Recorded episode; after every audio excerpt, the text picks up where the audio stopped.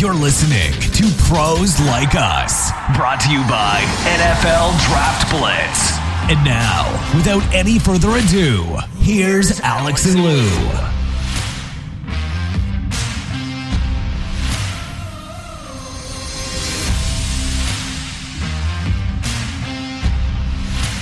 That's right, gang. We are back and better than last week. We hope we are speeding towards the combine and pro days. The combine coming up in just a few days.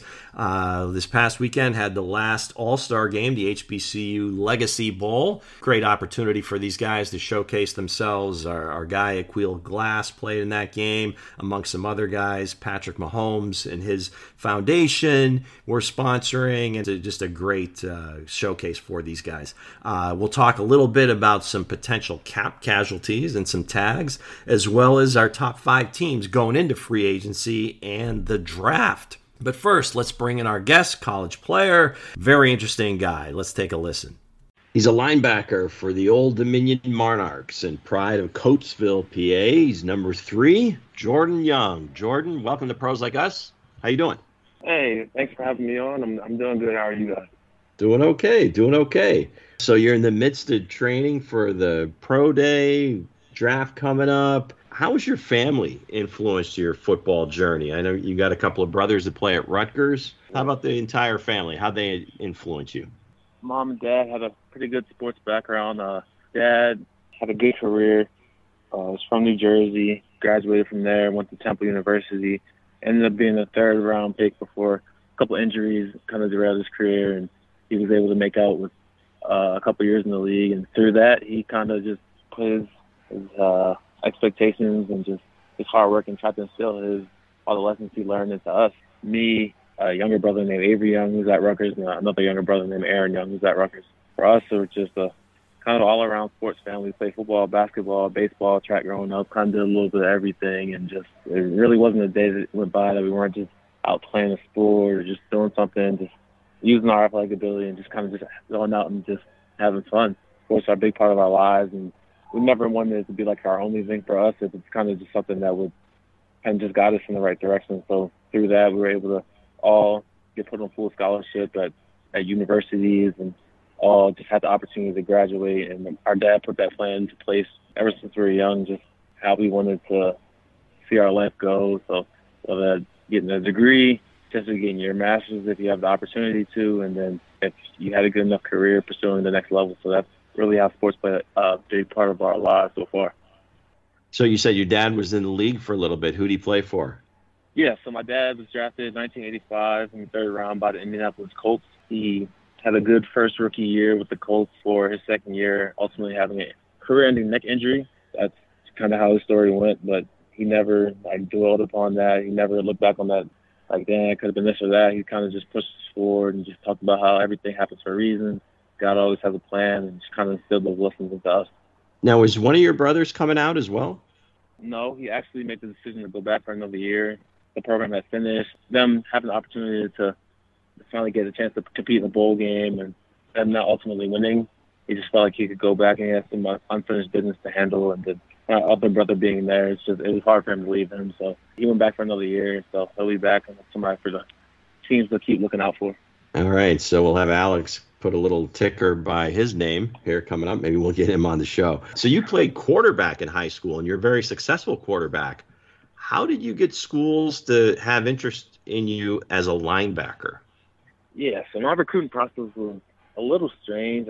As coaches and things like that would come in and recruit me, they would always say I had to build to be like a, a linebacker or just safety or something like that when I came out of high school. And I had never actually played any defensive snaps as I was getting like recruited through my junior year, just because we, I was really like the only team's quarterback. We didn't really have like a backup if anything happened, so it was really not any choice for you to play. And then my senior year came around, and ultimately there were certain situations where I needed to play. We had guys in our conference that were going like USC and things like that, so I was out there trying to cover them and did a pretty good job at that. So based off my potential, and my size, and my intangibles, just knew that we need to make the switch over as possible. And they, they asked me about it, and I was open to it. So that team's interest. Just ultimately came down to some schools just really believing in that potential. Other schools thinking that uh, he really doesn't have enough film, so we don't know how it went. I had a few schools like Old Dominion, uh, University of Massachusetts, who came in later in the picture and really believed in my potential and believed in me and pushed that idea towards me. And I was really open to anything. I knew for me, if I was ever going to pursue an opportunity at the next level, ultimately professionally, that it was not going to be a quarterback. I mean, I had a pretty good career and everything, but I just knew that I had a better chance of being a defensive player. So schools that recruited me as an athlete really piqued my interest a little bit more. Those schools made hard pitches to me, and I took those visits ultimately to University of Massachusetts and Old Dominion. It came down to those two schools, and I got a better feel from Old Dominion as I was being recruited and the coaching staff that was there. So that's kind of how my process went. So nobody looked at you as a quarterback. Everyone was looking at you as a linebacker or a safety. Oh no, I, I had offers at quarterback. Georgia Southern, uh, Temple. I had some FCS schools like Lafayette, uh, Robert Morris, Rhode Island. I had schools that came in and offered me at quarterback. I just knew for me that uh, my end goal of wanting to pursue a professional career that it wasn't going to be at quarterback. The schools that offered me as an athlete or linebacker just thought that I had the potential to potentially be something more. I was more inclined to pick between one of those schools. So, Jordan, who's the better athlete? Is it you or your two brothers, or is it ultimately your dad? I'm always going to bet on myself and say me. I mean, just all the things I've been able to do. We're all a really good athletic family. We all push each other to do different things. I mean, we're all striving to reach my dad's level. So ultimately, it's probably my dad. But like I said, we're all trying to get to his level and reach the, the stats that he's been at. So my dad right now, just so that we have somebody to chase and we're always just motivating and pushing each other to be better. So, what was it about Old Dominion that stuck out to you? I mean, what was it about the school that you had a good feeling about that you said, hey, this is the school for me? When I took my official visit, I got a good feel from the players and the locker room and just the family feel and just the culture that they had. When you get recruited, my dad's always told it's not really about the coaches because coaches, as you've seen throughout the years, they come and go and there's so much turnover and change that you can't really make your decision based on the coaches. So I started building strong relationships with some of the players. I came down and visit. Ultimately, I felt like them being a newer program, it's something that the school that I could come into and kind of establish my name in the record books and try and build history for other people to chase and build records and things like that instead of me going into a program and just trying to chase a whole bunch of people. I felt like I could help set the standards, set the culture for the future of Old Dominion football. And ultimately, I did that throughout my career. What are you going to miss the most about Old Dominion as you look back on your career? These past couple months, I've been looking back on it, and I really just you miss that that camaraderie and that brotherhood and that being in that locker room with all those guys and everything, all that blood, sweat, and tears that you put into the off season and everything that you build up leading into the season. That's what I've probably been missing the most so far. So we got a good group of guys down here that I've connected with, but it's really that and just being in front of Monarch Nation and playing in that SB Ballard Stadium, it's a feeling that it's just something you got to be there to to feel, and all the energy that the community brings into the games, and how they really support us when we're doing good things for them. It's gonna be something I miss.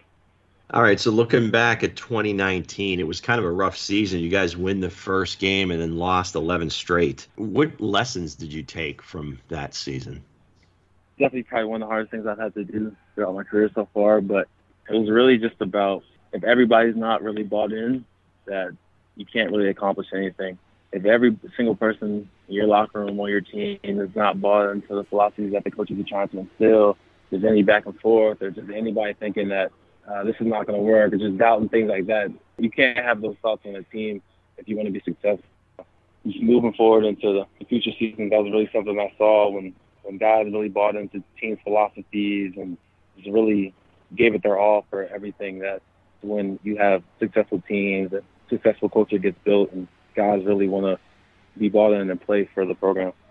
Can you think of a specific situation where maybe you kind of imposed your will or showed some leadership skills and said, "Hey, you know, here's what we need to do"?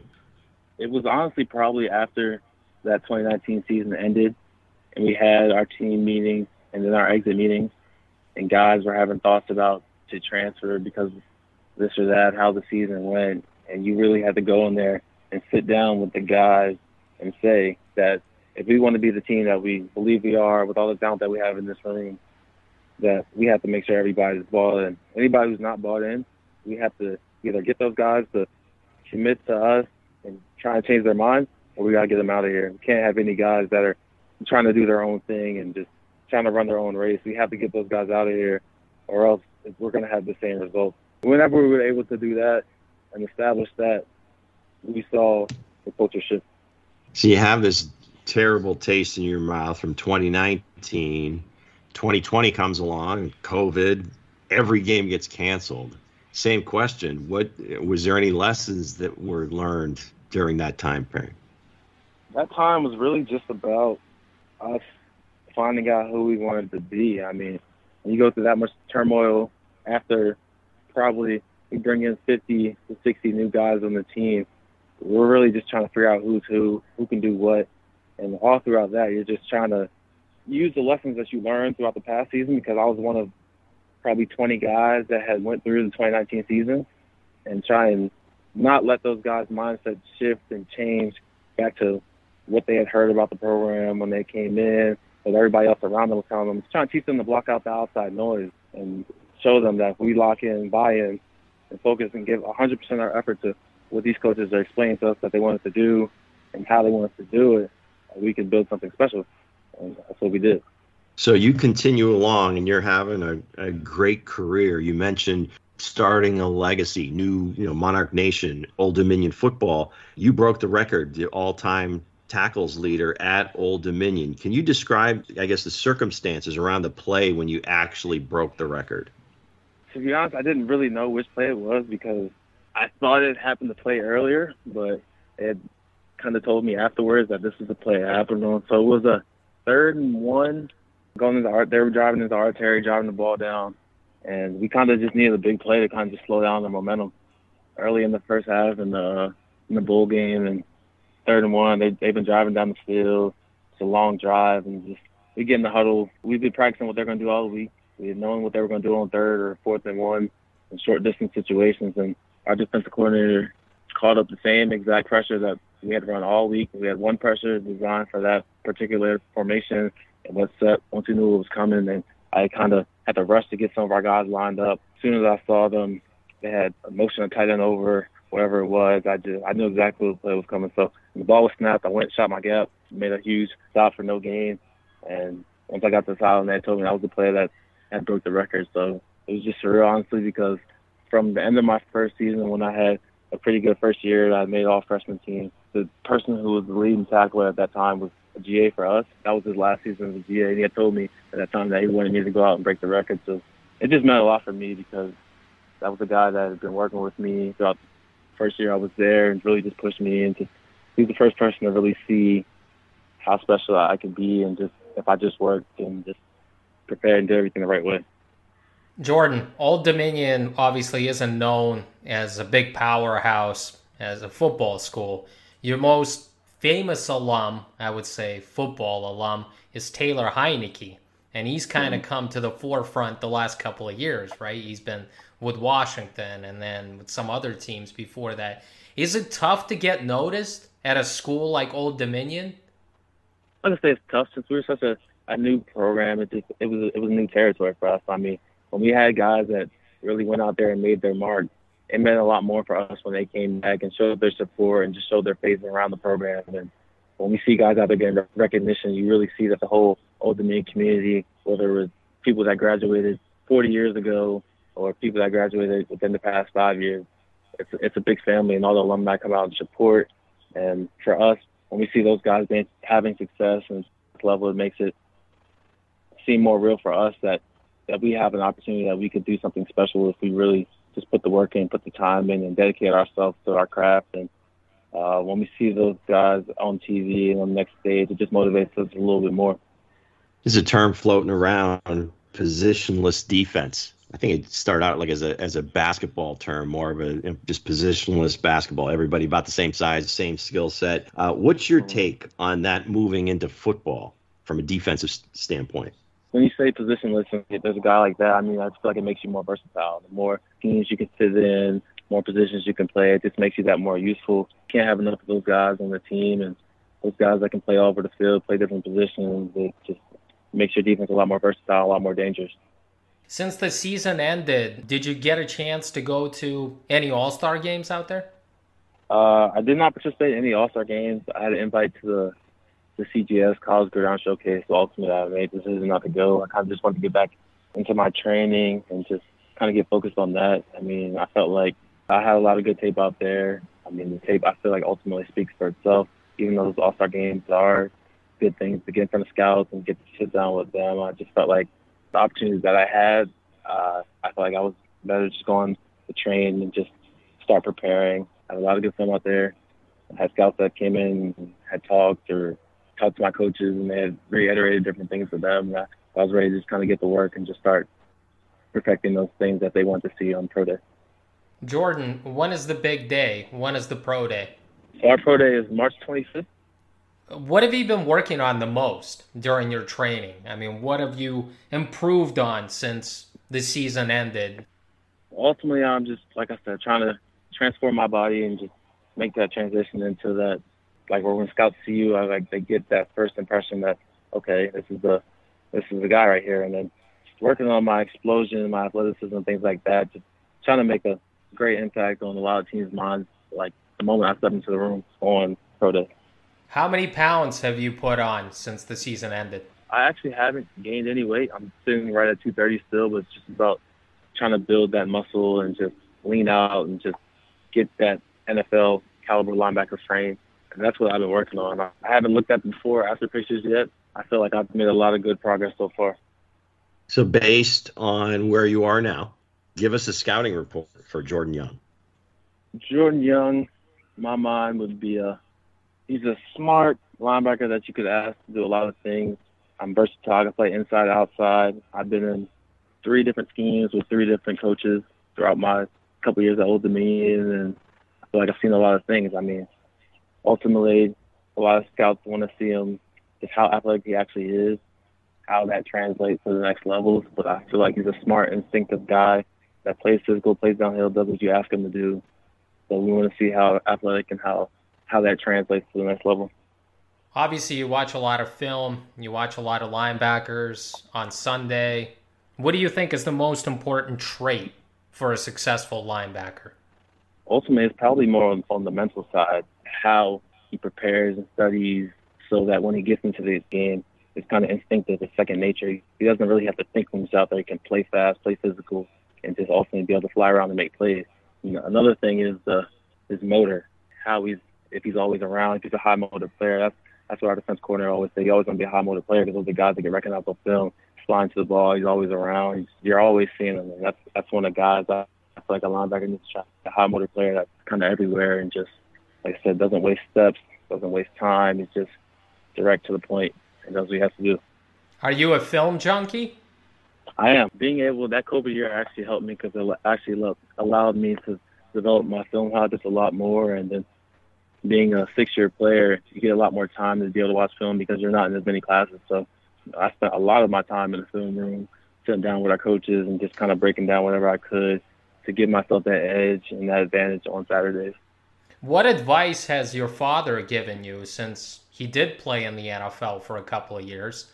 Now you're training for this big pro day and trying to chase this dream. What has he uh, given you? Uh, what advice?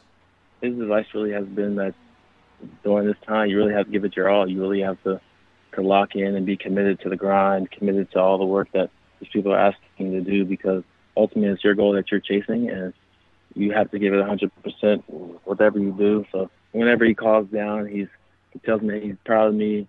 He's proud of how far I've come, but you still have a long ways to go. So you always have to be thinking that you can get better. You can always improve. There's no no complacency.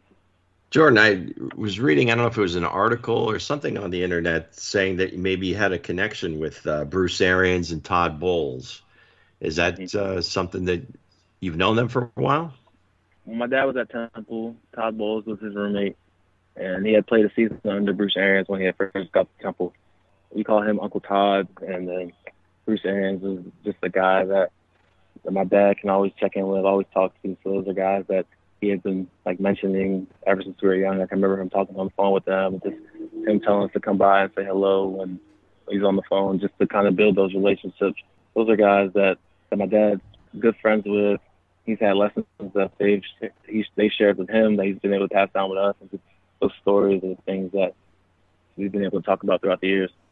Well, I would imagine if uh, Uncle Todd stays in Tampa, there's at least one coach that that'll know about your background and be pretty happy with it. You were talking about education too, and we're going to let you go here in a bit. But I thought it was interesting. You already have your degree in sports management, and you're working towards a master's.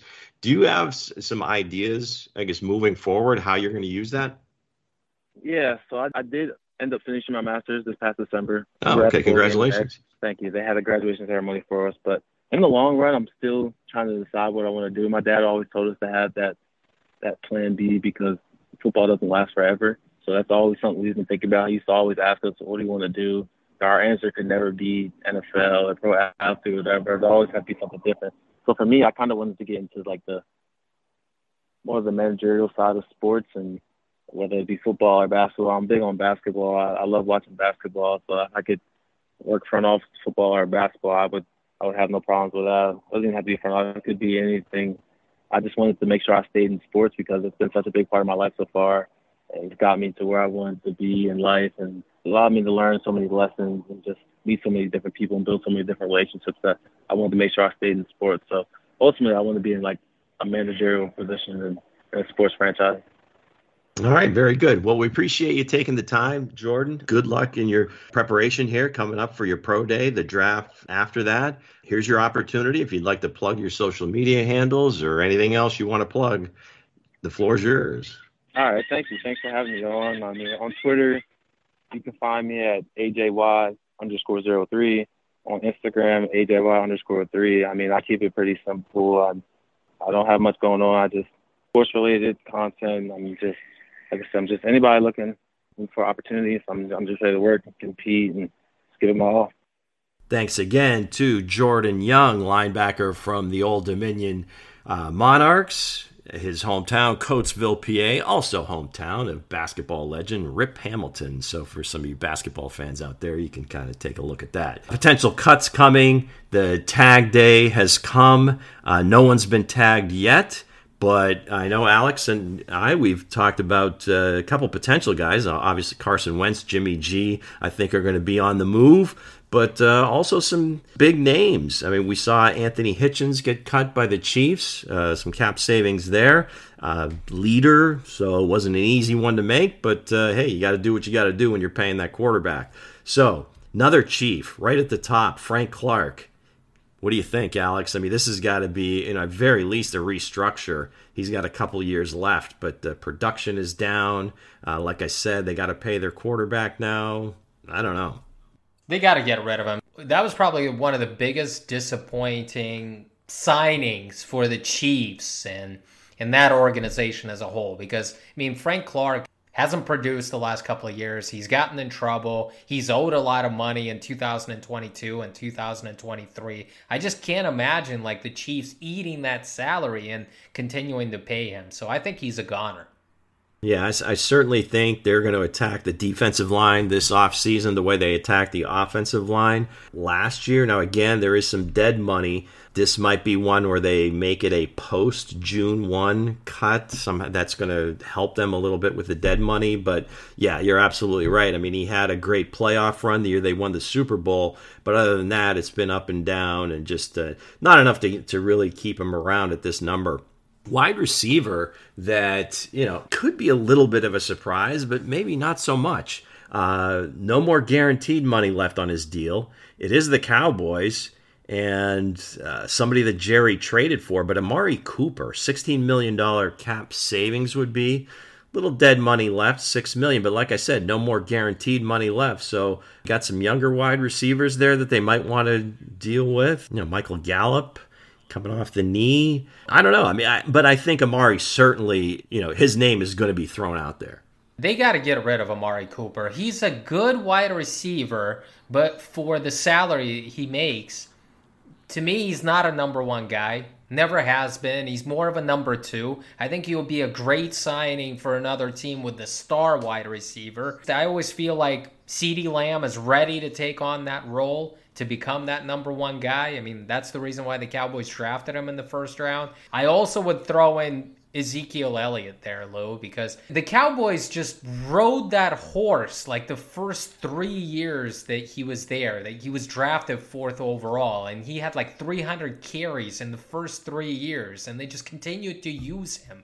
I realize that he's only 26 years old. Jerry Jones gave him a huge salary, but Zeke just hasn't been the same player the last couple of years. I know that he gained over a thousand yards this year. He scored like 10 touchdowns, but every time I see Tony Pollard touch the ball, he's doing something big for the team. He's making those huge plays. I mean, he's kind of energizing that offense. And to me, I believe that you can find the running back, you know, in the middle rounds on day three, and you can get the same type of production that Ezekiel Elliott right now is is producing for the Cowboys. So to me, keep Pollard, bring a rookie guy in. You'll save a lot of money. You'll still get the same production, that one-two punch. I think Ezekiel Elliott and Amari Cooper are, are going to be gone. That might be a restructure because I think cutting him just gives the, at least in the first year like zero cap savings. But I think it goes to I think more of an overall flavor of the league, and it's been out there for the last 10 years or so, where you know the analytics come in and say, hey, like you said, you can get that production paying a lot less money, or maybe not quite the production, but you can get close. You know, the return on investment is much greater because you don't have to pay him as much. Tony Pollard makes less than a million dollars a year. And I think he's on the last year of his deal going in this year, so you might see him get a raise. But Zeke, that's either restructure. If he refuses, then yeah, I think he might be gone too. Just again, there's more and more evidence out there. You pay big money to your running back, and I don't know if it's coincidence or what have you. Uh, maybe it's usage, but Dalvin Cook, McCaffrey, uh, a lot of these guys get big money. Zeke, and, you know, again, the return isn't there once you pay him the big money. Next guy up, Za'Darius Smith big time pass rusher for the Packers, but you know he didn't play much this year. I think he only played one game, but he's very effective when he is in there. But he's got a 15 million dollar cap savings if you let him go. Would be a 12.4 cap charge, but with the whole Rodgers, Davante Adams, their whole cap structure, I think, is is based around those two guys. What's going to happen? Right? They have restructured a few guys, but it's not nearly enough at this point. So maybe Za'Darius Smith is another one that, hey, you know, go test the waters. I just can't see how he's going to come back. I mean, he's been an effective guy with the Green Bay Packers ever since they signed him, but his defensive coordinator just moved on to the Minnesota Vikings, and I think he'll be willing to kind of bring Za'Darius Smith along and make him his pass rusher. I think Za'Darius Smith is going to play, you know, the Green Bay Packers twice a year in the next couple of years. I think he's going to find his new home in the Twin City. One guy that might be, at least his situation screams out the loudest, is another Cleveland wide receiver and uh, Juice Landry. 14.9 million cap savings. The dead money would only be 1.5 million. Looks like they're going to overhaul that entire wide receiver core. Obviously, Jarvis seeing what his buddy OBJ did with the LA Rams, going into a, a less toxic situation. Just the whole aura there with that offense. I still don't think they really know what they want to be they invested so much in the pass receivers, but the strength of their team is the offensive line and the running backs. You know, the quarterback is proven to be not somebody you want to chucking the ball 40 times a game. So I could see Jarvis one wanting to go, and it certainly would be uh, cost effective for the Browns to let him go. So I think that's another one that's uh, certainly seen his last days on his current team it's a no brainer to me. I mean, when you can save $15 million and improve your roster elsewhere and possibly bring in some wide receivers through the draft, I mean, you get younger. Obviously, you got rid of OBJ, and I think Jarvis Landry is the next one to go. You didn't talk to the media ever since OBJ was released, and you know, he had 52 receptions in 2021. That's a career low for him by a considerable margin. So I can't imagine like Stefanski in that front office bringing him back.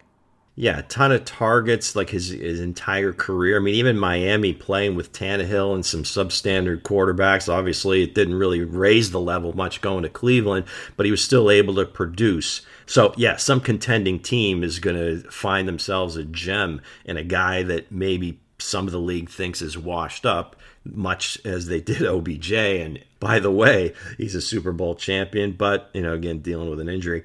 In Seattle, we don't know you know, are they, you know, in a rebuild? They've extended their coach. There's still always a lot of smoke and mirror, whatever you want to call it. A, a lot of inconsistencies as far as the statements and the idea of Russell Wilson staying around.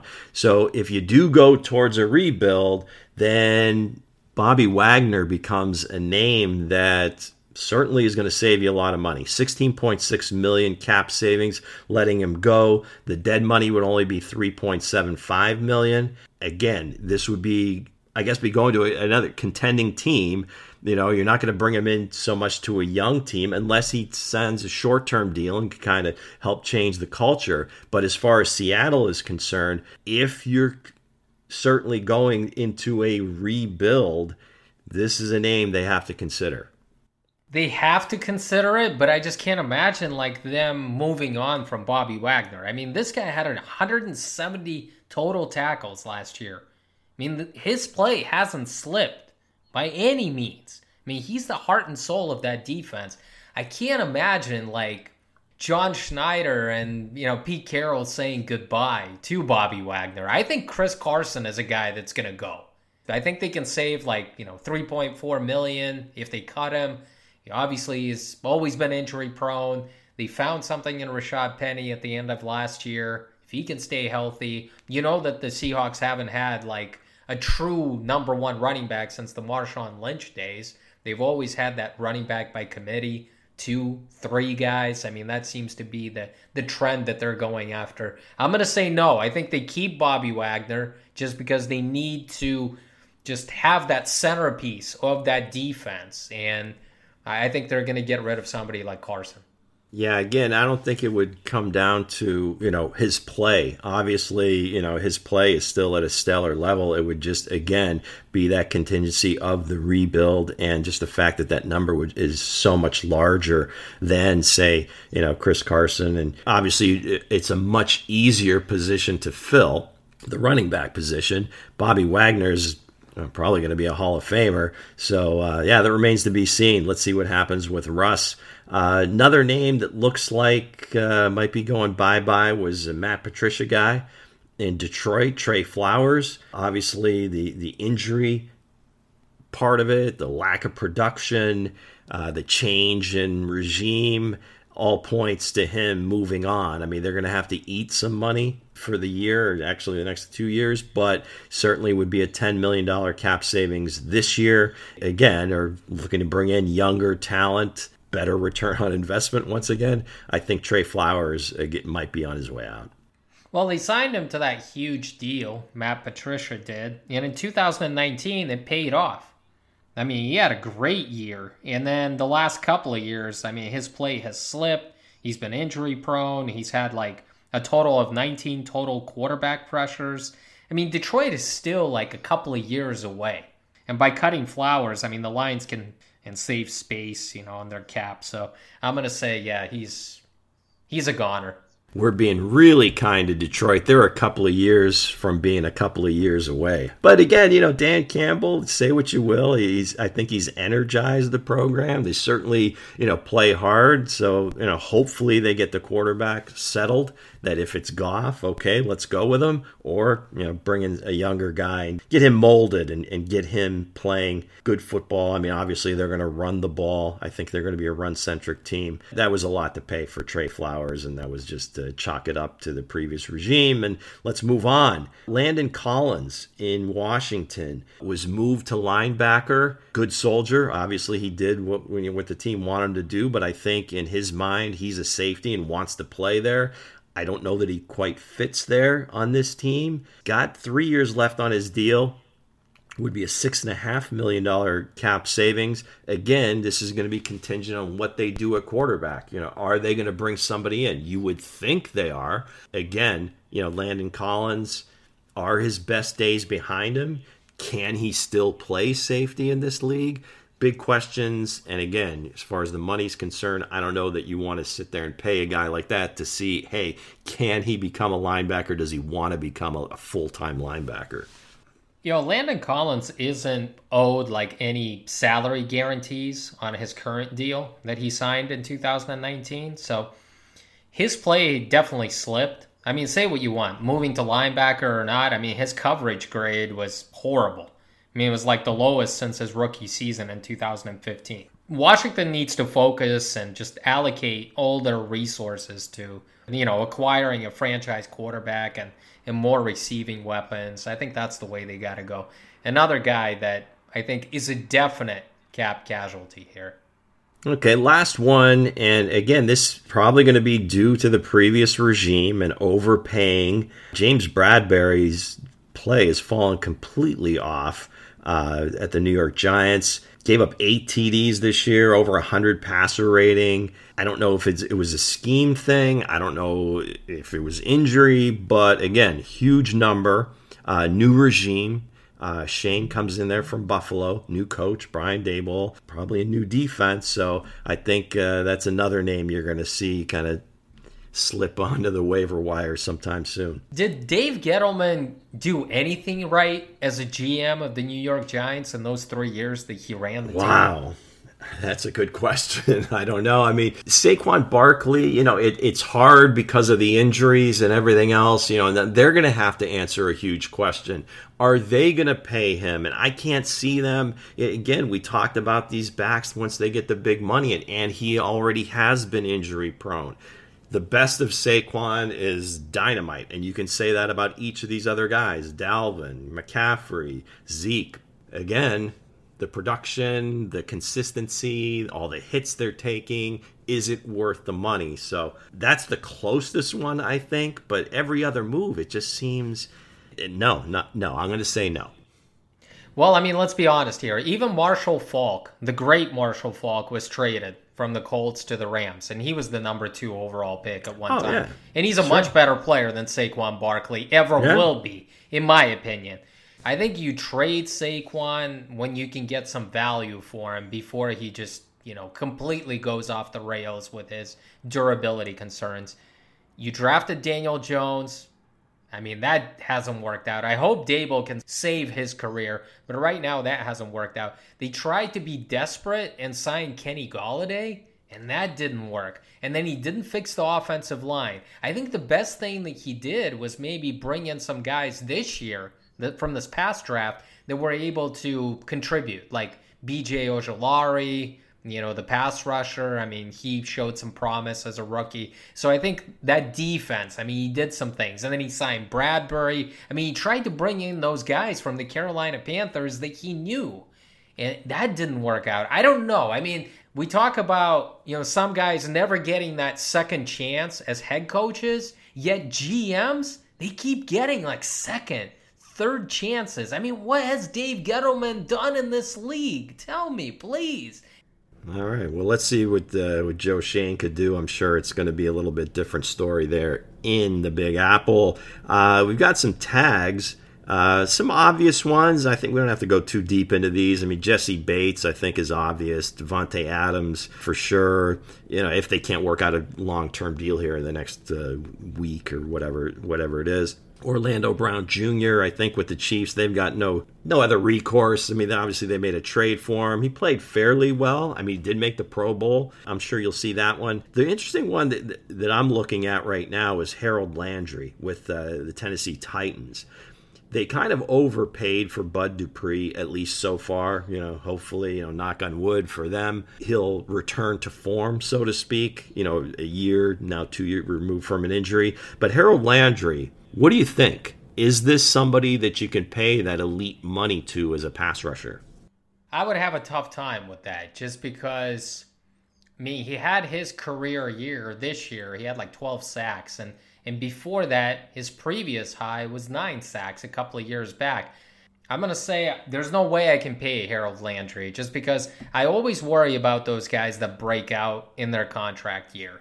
I would let him go. I mean, he's had some durability concerns before. Do you actually believe that in his fourth year, all of a sudden, he's turned the corner and he's become this elite pass rusher? I don't think so. I think this is fool's gold, and I think Harold Landry will go back to being the same player that we've seen in previous years.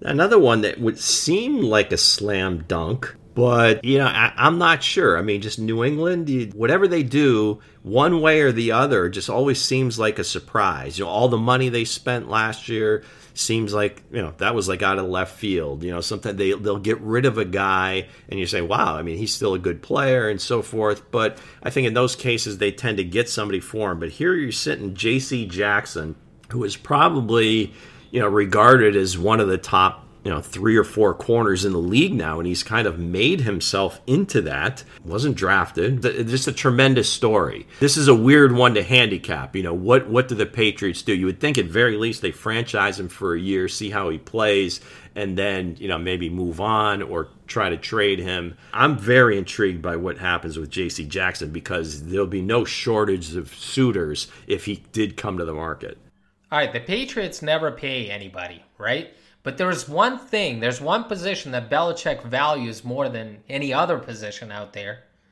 It's cornerback. It's always been that way.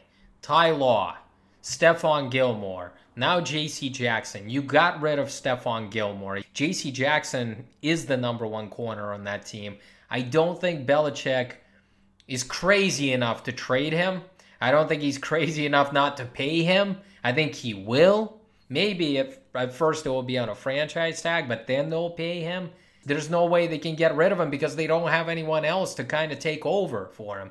So I'm sure they'll look for some other guys through the draft or, you know, as undrafted free agents, but it'll take time to develop that guy the way they develop JC Jackson.